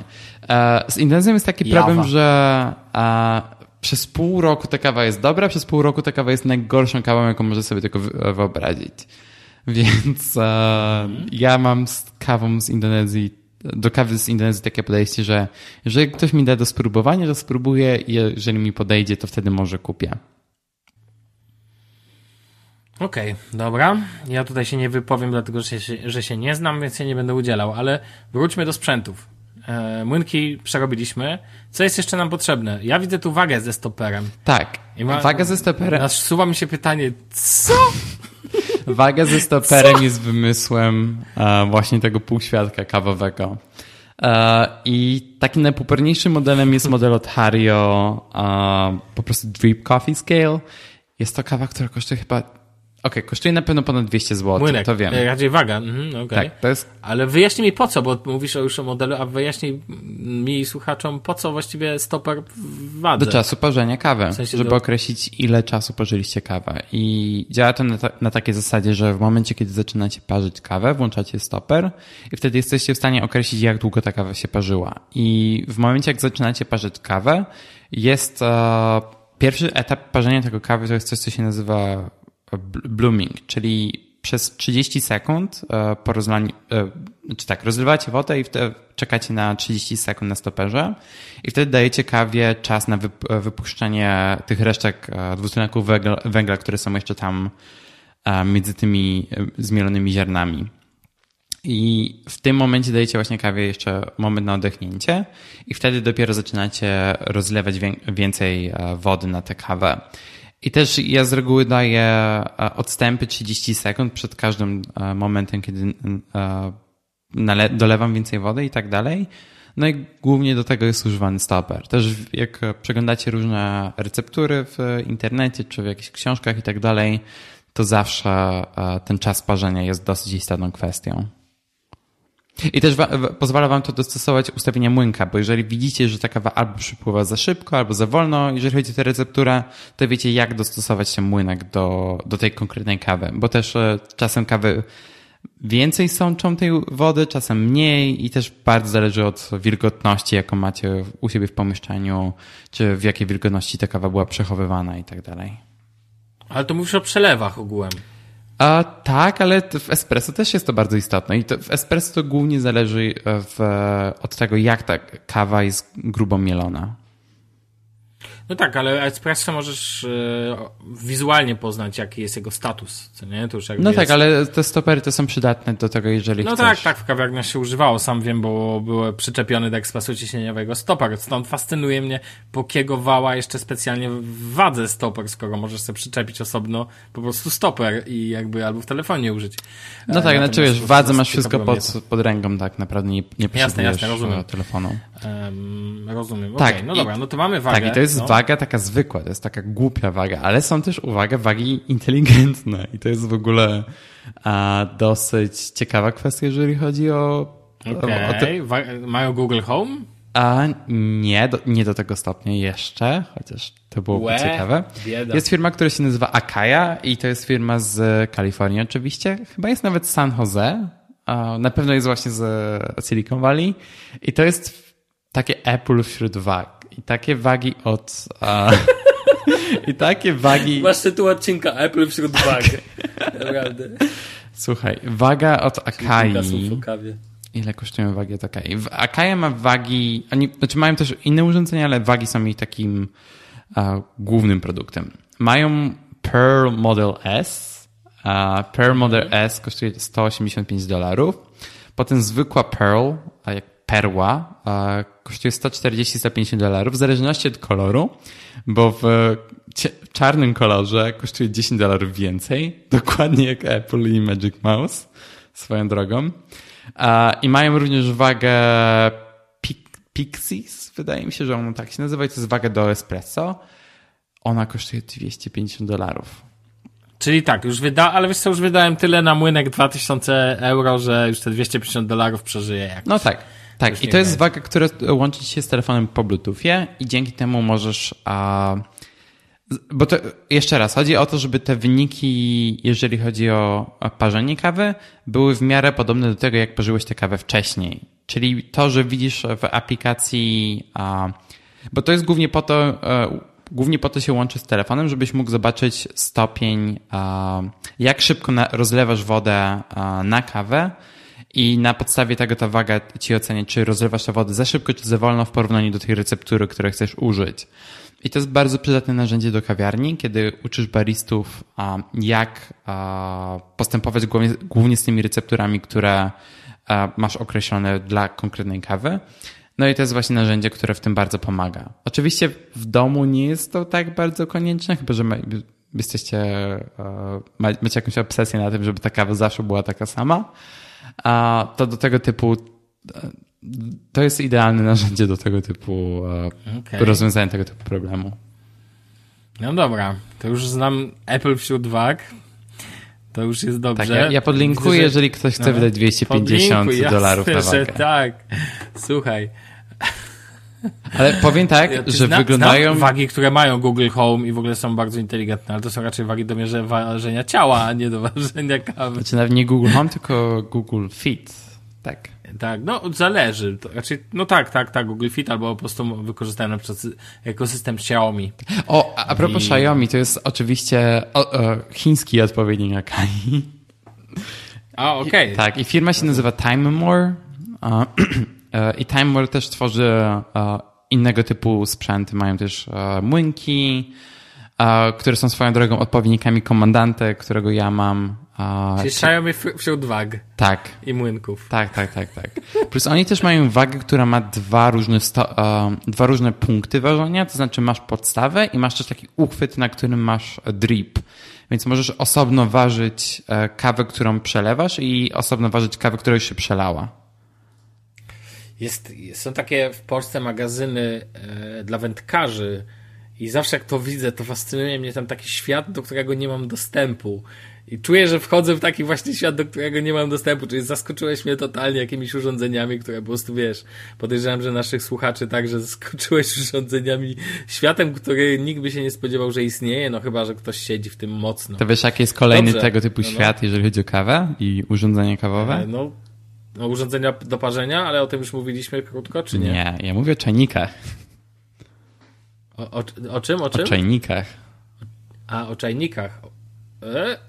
Myślałem, chodzi, okej. Okay. Znaczy tak, zacznijmy od tego, że Aha, czajniki... rozumiem, dobrze. Ja zapominam, że w metodach typu, nie wiem, Chemex tak. musisz sobie jeszcze tą wodę ugotować. No tak, tak. W sensie, że nie masz tak jak w ekspresie takim przelewowym all-in-one, że po prostu masz cyk i woda się grzeje i już masz to z głowy. Tak. To... Okej, okay, no to, i, to Czajniki. Tak, czajniki. Dobra, to zacznijmy od tego, że czajniki, jeżeli chodzi o metody przelewowe, bo oczywiście, tak jak Sławek powiedział, do espresso nie potrzebujecie czajnika, to czajniki do metod przelewowych mają coś, co się nazywa gooseneck, czyli ta końcówka, którą rozlewacie wodę, wygląda jak, nie wiem, szyja łabędzie, nazwijmy to w taki sposób. I pozwala wam to na rozlewanie wody w, równowie, w równomierny i dosyć wolny sposób, dzięki czemu pokrywacie to łóżko kawy, to się nazywa coffee bed, w, równomiernej, w, w równomierny sposób, który e, dzięki czemu upewniacie, że ta kawa parzy się dokładnie w takim stopniu, niezależnie od tego, w którym miejscu rozlewacie tę wodę i tak dalej. I to jest jeden punkt tego. I jakby w większości tych czajników do parzenia kawy to jest norma, czy jeżeli macie czajnik, który wstawiacie na kuchenkę, czy jeżeli macie czajnik elektryczny, to jest zawsze to samo. Ale są również czajniki inteligentne, oczywiście. I oczywiście. tak, oczywiście. I takim podstawowym czajnikiem e, smart, nazwijmy to w taki sposób, jest to czajnik, gdzie możecie po prostu ustawić temperaturę. I to nie jest chyba nic nadzwyczajnego, bo to też jest standard, jeżeli chodzi o czajniki tam do, do, nie wiem, do parzenia herbaty i tak dalej, czy nawet do przygotowywania mleka dla dzieci i tak dalej, to, to jest norma. Ale są też czajniki znowu od firmy Fellow, gdzie możecie się połączyć z tym czajnikiem przez swojego smartfona niestety ten czajnik nie jest dostępny w Europie z modułem Bluetooth, jest dostępny w Europie bez modułu Bluetooth, ale moduł Bluetooth pozwala wam, nie wiem, zobaczyć w aplikacji e, ustawienia tego czajnika i sterować nim przez aplikację. Nie ma niestety połączenia z HomeKitem, e, co swoją drogą wydaje mi się, że byłoby bardziej e, oczekiwanym e, rozwiązaniem już z wagą. No ale niestety tego połączenia nie ma, no ale jest to też rynek, który istnieje. I oczywiście Timor też robi młynek, też robi młynek, nie młynek, tylko czajnik elektryczny, z, który możecie sterować przez telefon. Okej, okay, spoko. To nawet mnie nie szokuje. No nie. A do tego tak naprawdę potrzebujemy jeszcze więcej akcesorii, bo potrzebujemy jeszcze, nie wiem.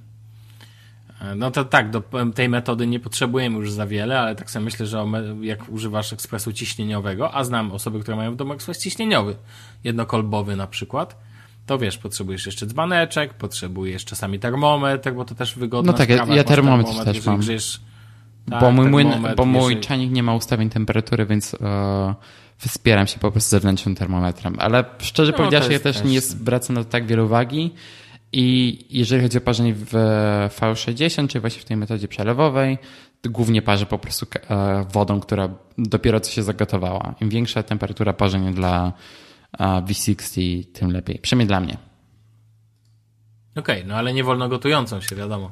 Znaczy, się wrzątkiem nie zalewa. To jest e, kwestie sporne, ale e, jest też taki kanał na YouTube e, prowadzony przez Jamesa Hoffmana, który swoją drogą e, napisał bardzo popularną książkę The World Atlas of Coffee i on ma wideo na swoim kanale, w którym raz na zawsze rozwiązał ten dylemat i powiedział, że zdecydowanie lepiej jest parzyć metody przelewowe w met wodą, która była do, świeżo zagotowana czyli w, we wrzątku. wrzątkiem dokładnie. Też, po, też okay. jego kanał, bo jeżeli ktoś chce zagłębić się w ten temat kawy, wydaje mi się, że to jest jedno z najlepszych źródeł wiedzy, jakie możecie znaleźć. No dobra, ale do espresso to na pewno się nie leje wrzątku. A na no, espresso się nie 8... znam, więc nie wiem. No to mogę ci powiedzieć, 82 stopnie to jest ok, ale już może być niżej nawet, 73 82, to są takie w Celsjuszach oczywiście. No tak, bo ja, ja tu w ogóle ale... mówię o moich doświadczeniach, ale Sławku, ty masz bardzo dużo doświadczenia, bo w ogóle nie powiedziałeś, jaka jest twoja historia profesjonalna znaczy, no moja jest, wiesz, no ja tutaj może nie mam takich, nie mam takiej zajawki jak ty masz, ale ja po prostu kiedyś pracowałem w takiej sieciówce, którą uważam za najbardziej nieodżałowaną polską sieciówkę kawową, pierwszą polską sieciówkę kawową, mianowicie Coffee Heaven, która później została przerobiona w Kostę, no i tam pracowałem kilka lat, nawet szkoliłem ludzi. E, nawet jeździłem na Mistrzostwa e, Polski, ale tam nie startowałem. Tam jeździłem tylko jako widz. Dla jasności. Także miałem przyjemność e, otwierać na przykład kawiarnie tak zwane no, na przykład Złote Tarasy, nie wiem, Reduta, gdzie ja nie pracowałem, w Opolu, w Solaris. Pamiętam, że byłem na otwarciu i jeszcze w kilkunastu innych miejscach w całej, e, w całej Polsce. No i przyznam szczerze, dużo się tam o kawie nauczyłem, bo Coffee Heaven bardzo dbały, jeżeli ktoś chciał się uczyć. Oczywiście to dotyczyło, rynek wtedy kawowy nie był jeszcze tak mocno rozwinięty, nie było tak dużo, e, nie było tak dużo, że tak powiem, nie było takiego hypu, to tak jak z piwem teraz mniej więcej. Natomiast Coffee Heaven starało się w swoich czasach dbać o to ja pamiętam, dowiedziałem się kilku rzeczy. Przede wszystkim oczywiście skupiając się na espresso. Tam zresztą zacząłem pić w ogóle kawę, tak? Wcześniej nie piłem w ogóle kawy, nie lubiłem jej smaku. Natomiast zacząłem pić espresso, zacząłem pić espresso lungo i tam zacząłem też pić przelew, no bo tam mieliśmy ekspres przelewowy. Natomiast oczywiście nie parzony tak jak ty podajesz metody już te bardziej nowoczesne, tylko po prostu klasyczny, jak to w amerykańskich filmach, pani podchodzi z bankiem i leje kawę. To tak jak zresztą ulubiona kawa Niemców, Schwarze Kafe, ja? Eee, czy tam Podcast, też to się ładnie teraz nazywa. Tak, teraz też często widzę kawę krema. Czytaj po prostu czarna kawa, nie wiem co w niej kremowego. Tak czy owak. Eee, wracając. No i Coffee Heaven faktycznie dało mi te możliwości, że uczyłem się dość sporo o kawie i nauczyłem się między innymi o fakcie takim, słuchaj, że no krema no serwa. Tak, nie wiem, czy znasz to powiedzenie. Czyli jeżeli na espresso nie masz kremy, to nie go nie podajesz. I nie ma nic gorszego. Jeżeli ktoś kupicie gdzieś espresso i ktoś wam poda kawę bez kremy. Krema to taka pianka na wierzchu, mhm. taka warstwa, to jest warstwa ochronna, która chroni smak espresso. Espresso mm, Daniel powiedział wiele o metodach parzenia kawy i tak dalej, ale to espresso jest królem kawy. Sorry, Daniel. To espresso, to, male, to maleństwo. Eks, y, kawa z ekspresu ciśnieniowego była już robiona ponad 100 lat temu. Ekspres ciśnieniowy jest jako urządzenie niezmienialny od tak wielu lat i dalej nic się w nim nie zmieniło. To dalej jest boiler grzejący, wiesz, grzejący tam wodę, puszczający to po prostu wytwarzanie ciśnienia, dziękuję, bary, odpowiednia ilość barów i robisz kawę, tak? Takie firmy jak La Marzocco E, Faema ze swoimi przepięknymi ekspresami ciśnieniowymi, to są, wiesz, to są klasyki gatunku, tak? I jakby nawet nie wiem, czy Malkonik nie ma czasem ekspresów, nie dam sobie, nie zdziwiłbym się, jakby mieli, bo nie pamiętam. Malkonik chyba nie, ale wydaje oni chyba sporo współpracują z Lamarozzo. No, tak czy owak, no to no i jakby Oczywiście, kawa, do, tak jak powiedziałeś w trakcie tego, co mówiłeś, że na przykład kawa do ekspresu ciśnieniowego mielona jest zupełnie inaczej. Przede wszystkim jest drobniejsza. E, musi być, kiedy, e, kiedy ja w ogóle bardzo polecam każdemu, jeżeli macie ekspres przelewowy, spróbujcie sobie kupić ekspres ciśnieniowy do domu. To jest często większy wydatek, ale jednocześnie on może być bardzo ważne, nie kupujcie ekspresów, które mają młynki. Tu się z, Danielem totalnie zgadzam, bo jeżeli już robicie w ogóle kawę w ekspresie ciśnieniowym, to Boże broń, all in one, tak zwane młynki, takie ekspresy ciśnieniowe, które robią wam kawę od początku do końca, to nie jest dobry pomysł. Ja rozumiem, że takie ekspresy teraz te nowoczesne, typu Nespresso, które tak naprawdę są, to są to formy ekspresów ciśnieniowych jakichś tam, prawda? E, są wygodne. Sam mam w domu, przyznam się, Nespresso.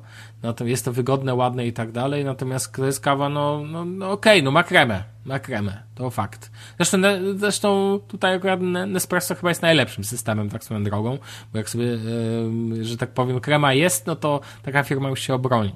Natomiast wracając, cechy dobrego espresso to przede wszystkim krema. Krema najlepiej, żeby miała takie, to się mówi, tygrysie centki czyli miała takie lekko brązowawe, takie zaciemnienia. Sama barwa kremy powinna być orzechowa.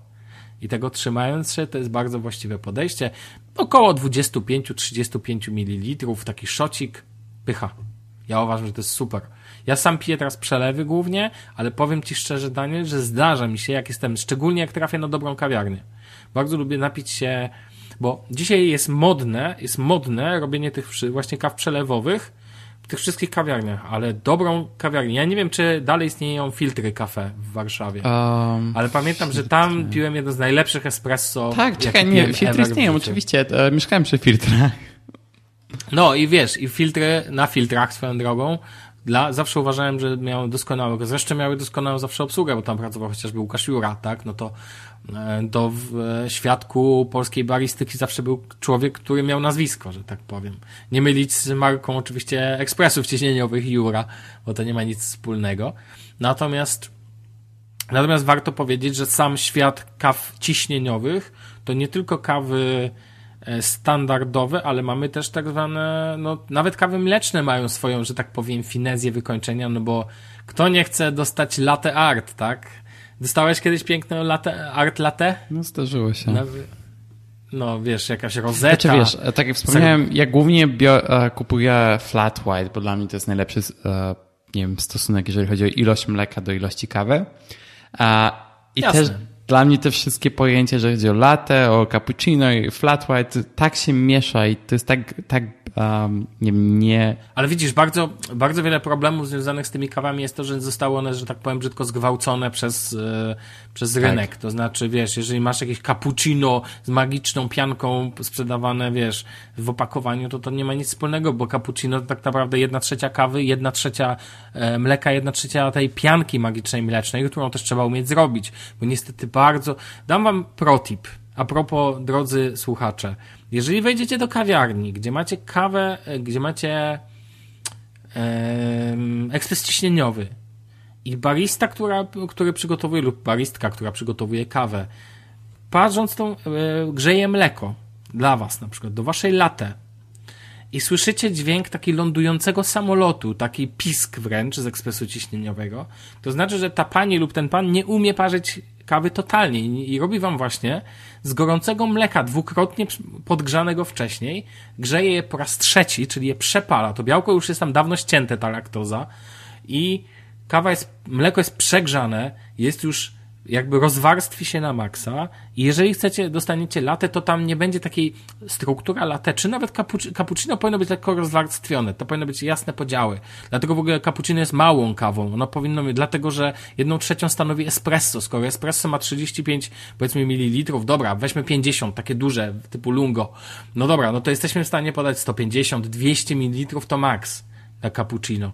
Natomiast latte powiedzmy to tak naprawdę wymysł, gdzie mamy dużo mleka i jeżeli taka kawa strukturalnie jest, takie mleko lane powinno być ono powinno być kremowe w swojej, w swojej strukturze już na momencie lania, a nie jakieś robienie latte macchiato. Ludzie, błagam, nie pijcie tego, to naprawdę jest niewarte. Albo z takiej przegrzanej kawy. Dobra kawiarnia przygotowuje ze świeżego mleka i to może być mleko sojowe. To może być mleko y, owsiane, da radę z tego wykleić y, spokojnie dobrą kawę. Oczywiście dobre mleko powinno być tłuste na potrzeby, to jest oczywiste, na potrzeby dobrej kawy mlecznej. Tutaj taki protip. Naprawdę, drodzy słuchacze, warto zwracać na to uwagę, jeżeli kupujecie, jeżeli jest to, wiadomo, niestety dzisiaj coraz więcej kawiarni stosuje, takich szczególnie sieciówkowych stosuje, stosuje pa, parzenie kawy na raz, że tak powiem, wciskasz przycisk. Była taka sieć w Szczecinie, nazywa się Columbus i tam po Cały prostu czas istnieje. pan wcisk zwija się Tak? powoli, powiem ci. I powinni się zwinąć, patrząc jak oni przygotowują kawę w automacie. No nienawidzę, kawa w automacie, bez portafiltra, bez kolby, w sensie bezręcznego ubicia kawy. Masz tamper w ręku, znasz, znasz, tamper to taka ubijaczka dla tych, co nie wiedzą, do, do, Do kawy, do do- do, do tego, do kolby po dodaniu ta kawy trzeba ją następnie ubić, żeby ona miała taką, taki coffee cake powstaje, czy takie ciasteczko kawowe, które następnie wkładacie do ekspresu ciśnieniowego i kawa i woda sobie przelewa się ładnie, wylewając, bo takie tygrysie ogonki śliczne i to jest super, wygląda jak naprawdę po stronie kawy dobrze zrobione espresso, to pewna finezja. I chciałem tylko jeszcze jedną rzecz powiedzieć, że naj, najgorsze espresso na świecie robią Włosi, mianowicie słyną z tego, że oni jak piją es, raczej, że oczywiście oni robią, wiadomo, krema jest najczęściej zachowana i tak dalej, ale to w jakiś sposób we włoskich kawiarniach często przygotowuje się kawę tak na szybko, takim, jakby to powiedzieć, tym włoskim stylem, to jest po prostu, to, raczej ja uważam, że to jest finezja sama w sobie. Bo to jest często jak z, pi- z pizzą we Włoszech, tak? Czyli niby jest no najlepsze miejsce, gdzie pizza powstała, a mam wrażenie, że w innych miejscach świata ludzie się bardziej starają, a tu nie aż tak bardzo. Tak czy owak, moje doświadczenia z kawiarnią są takie, że ja sobie bardzo miło wspominam tą, ten aspekt, natomiast nie powiem, żebym dzisiaj się specjalnie do tego przykładał, jeżeli chodzi o przelewy, natomiast jeżeli chodzi o kawę ciśnieniową, ja, Daniel, troszkę ci powiem, że ja uważam, że przez to, że moje spaczenie, ja mam tak, że uważam, że kawa przelewowa jest taką kawą, przepraszam za określenie, ale trochę bardziej podłą. Rozumiesz, o co mi chodzi? W sensie, że no ja wiem, że dzisiaj wydajesz tyle, ten, ja wiem, super, teraz są te metody i tak dalej, ale dla mnie taka królową kawy jest małe, jest to espresso, dobrze podane. Czy wiesz I to co, wydaje mi się, że chodzi. jeżeli chodzi o metody ciśnieniowe, to zdecydowanie większą rolę stanowi urządzenie. Chociaż jeżeli masz... Urządzenie, ręka, tu jest ważna ręka Tak, też. chociaż Tak jeżeli masz złe, wiesz, złą kawę, to cały czas ta kawa będzie zła w moim mniemaniu. Ale jeżeli chodzi o metody przelewowe, to jesteś w stanie wydobyć jak najwięcej smaku z tej kawy, jak to jest możliwe. Więc jeżeli wtedy masz złą kawę, a narzędzia takie sobie, to wtedy ta kawa będzie ohydna. Tak, ale ja ci powiem tak, ja uważam, że y, dobrą kawę przelewową, na przykład bez czajnika i tak dalej, przygotujesz. A uważam, że jeżeli robisz na manualu, to dobrej kawy ciśnieniowej bez dobrego baristy nie zrobisz. To jest jakby, no ale to jest moje zdanie, tak? W sensie mówiąc oczywiście, pomijam metody typu Nespresso. No bo to tak jak mówię, e, to jest zupełnie inny świat. Zresztą tak naprawdę fascynujące jest tak, wejdziemy w to głęboko, jak wiele światów kawowych jest. Od kaw, tak jak mówisz, od metod specyficznych dla regionu, kawy w Wietnamie, kawy tureckiej, która, ja się nie znam na tym, ale, ale Turcy piją przecież kawę po swojemu, tak? Już nie chodzi o to kawa po turecku, jak my to sobie wyobrażamy, bo to mówienie jak sałatka grecka. E, natomiast ten, natomiast chodzi o to, że wiesz, nie mają swoją metodologię przygotowania, jest ta robust, świat robusty, sam mówisz, jaki jest duży, tak? A, a my tak naprawdę go tylko liżemy powierzchnię. No tak. No nic, e, to tyle ode mnie, słuchaj, bo ja tutaj nie mam co do dodania, mogę tylko powiedzieć, że Niem, starzy e, Niemcy z NRD dalej piją szwarce kawę. Sorry, tak jest po prostu. Ale w, w zachodnich Niemczech, no oczywiście wyłączam z tego Berlin. E, natomiast no Berlin to jest tak kompletna hipsteriada i tak, Hamburg. tak, tak. Hipsteriada na maksa. No, Kolonia zresztą też. E, I tutaj wiesz, kawiarnie takie jak jednoro... e, Swoją drogą w Warszawie też jest jednorożec, ale... Jednorożec, Ko- co lody. Koloński jednorożec i tak dalej. E, tak, masz rację. Nawet mieszkałem obok jednorożca. tak. Ale kawę też mieli, słuchaj. A, Nie piłem nigdy, ale lody mają bardzo dobre. tak, tak. Pistacjowe, najlepsze lody, jakie jadłem w życiu, to były w Warszawie w jednorożcu. Jakbyście szukali jednorożec, jednorożec to Mokotów, okolice, dokładnie kina Illusion. 50 metrów Czy jednorożec nie jest na placu Zbawiciela? Przy... Czekaj. Czy nie jest to na placu Zbawiciela? Nie. Nie. Sprawdź to. Bo tego, okej, na placu Zbawiciela jest Sucre i jest jeszcze jedna lodziarnia. Z tego co Faktycznie jednorożec... A, faktycznie już wiem, gdzie jest jednorożec. Okej. Co? Tak, faktycznie No, obok za kil- kakao, tak. miałem rację, no. A druga Mieszkałem obok, lodziarnia, chodziłem o której ja mówię, która jest na pla- przy placu Zbawiciela, to jest, jest oczywiście. Na końcu Nie kupujcie tańczy. nic na placu Zbawiciela. Prawie jednorożec. E, no dobra, ale to tak czy owak bardzo polecam lody pistacjowe z jednorożca i na przykład polać je kawą. I wtedy co powstaje? Espresso, e, oczywiście espresso, bo do tych, tych najlepiej ten. I wtedy mamy espresso, affogato. No oczywiście tam pół gałki powinno być tylko, ale to już inny temat. Dobra, Daniel, kończmy. Tak. Ile można gadać o Tak, kawie? rozmawiamy o kawie, jest, e, słuchaj, ósma wieczorem. Swoją drogą, przed odcinkiem piłem e, bardzo dobry pi- piwot e, z, z jakiejś, e, bro, z jakiegoś browaru ze Szczecina. Niestety nie pamiętam nazwy. Ale to nie Bosman. Słucham? Nie Bosman. Nie, nie, nie, nie, nie Bosman. Bosman. A, chociaż może, nie wiem. E, i, 10 w skali Beauforta. I właśnie było z kawą z, Pors- z warszawskiej palarni Hybe, czyli Howey Brewing. No widzisz. Można, można. No, Dobrze, kończmy dzisiejszy odcinek. Porozmawialiśmy głównie dzisiaj prawie w ogóle o technologii, ale za to pojawił się, ten, pojawił się na chwilkę Pixel, e, a poza tym porozmawialiśmy o, o kawie i głównie rozmawiał Daniel Marcinkowski. głównie ja. Ale Sławek też wspomniał Który- sporo. Tak, tak. E, Znajdziecie Daniela pod D. Marcinkowski Podłoga. Powiem to za ciebie. Na Twitterze, Tak, tak. mnie pod Sławek Agata. E, Będziemy bardzo wdzięczni za każdą recenzję na Apple Podcast. Dobrze Dokładnie. mówię? Dokładnie. Oraz będziemy bardzo wdzięczni za każdy odsłuch tak naprawdę. Słuchajcie nas na czym chcecie, bo my i tak to później widzimy w statystykach i później się możemy po, podziwić, hmm, jak to jest, że ludzie słuchają nas na zegarkach na przykład. Ale nie na, na, nie na inteligentnych głośnikach. No właśnie, tak, tego cały czas nie ma. Dobrze, słyszymy się w kolejnym odcinku. Daniel, na razie trzymaj się, cześć. Cześć, do usłyszenia.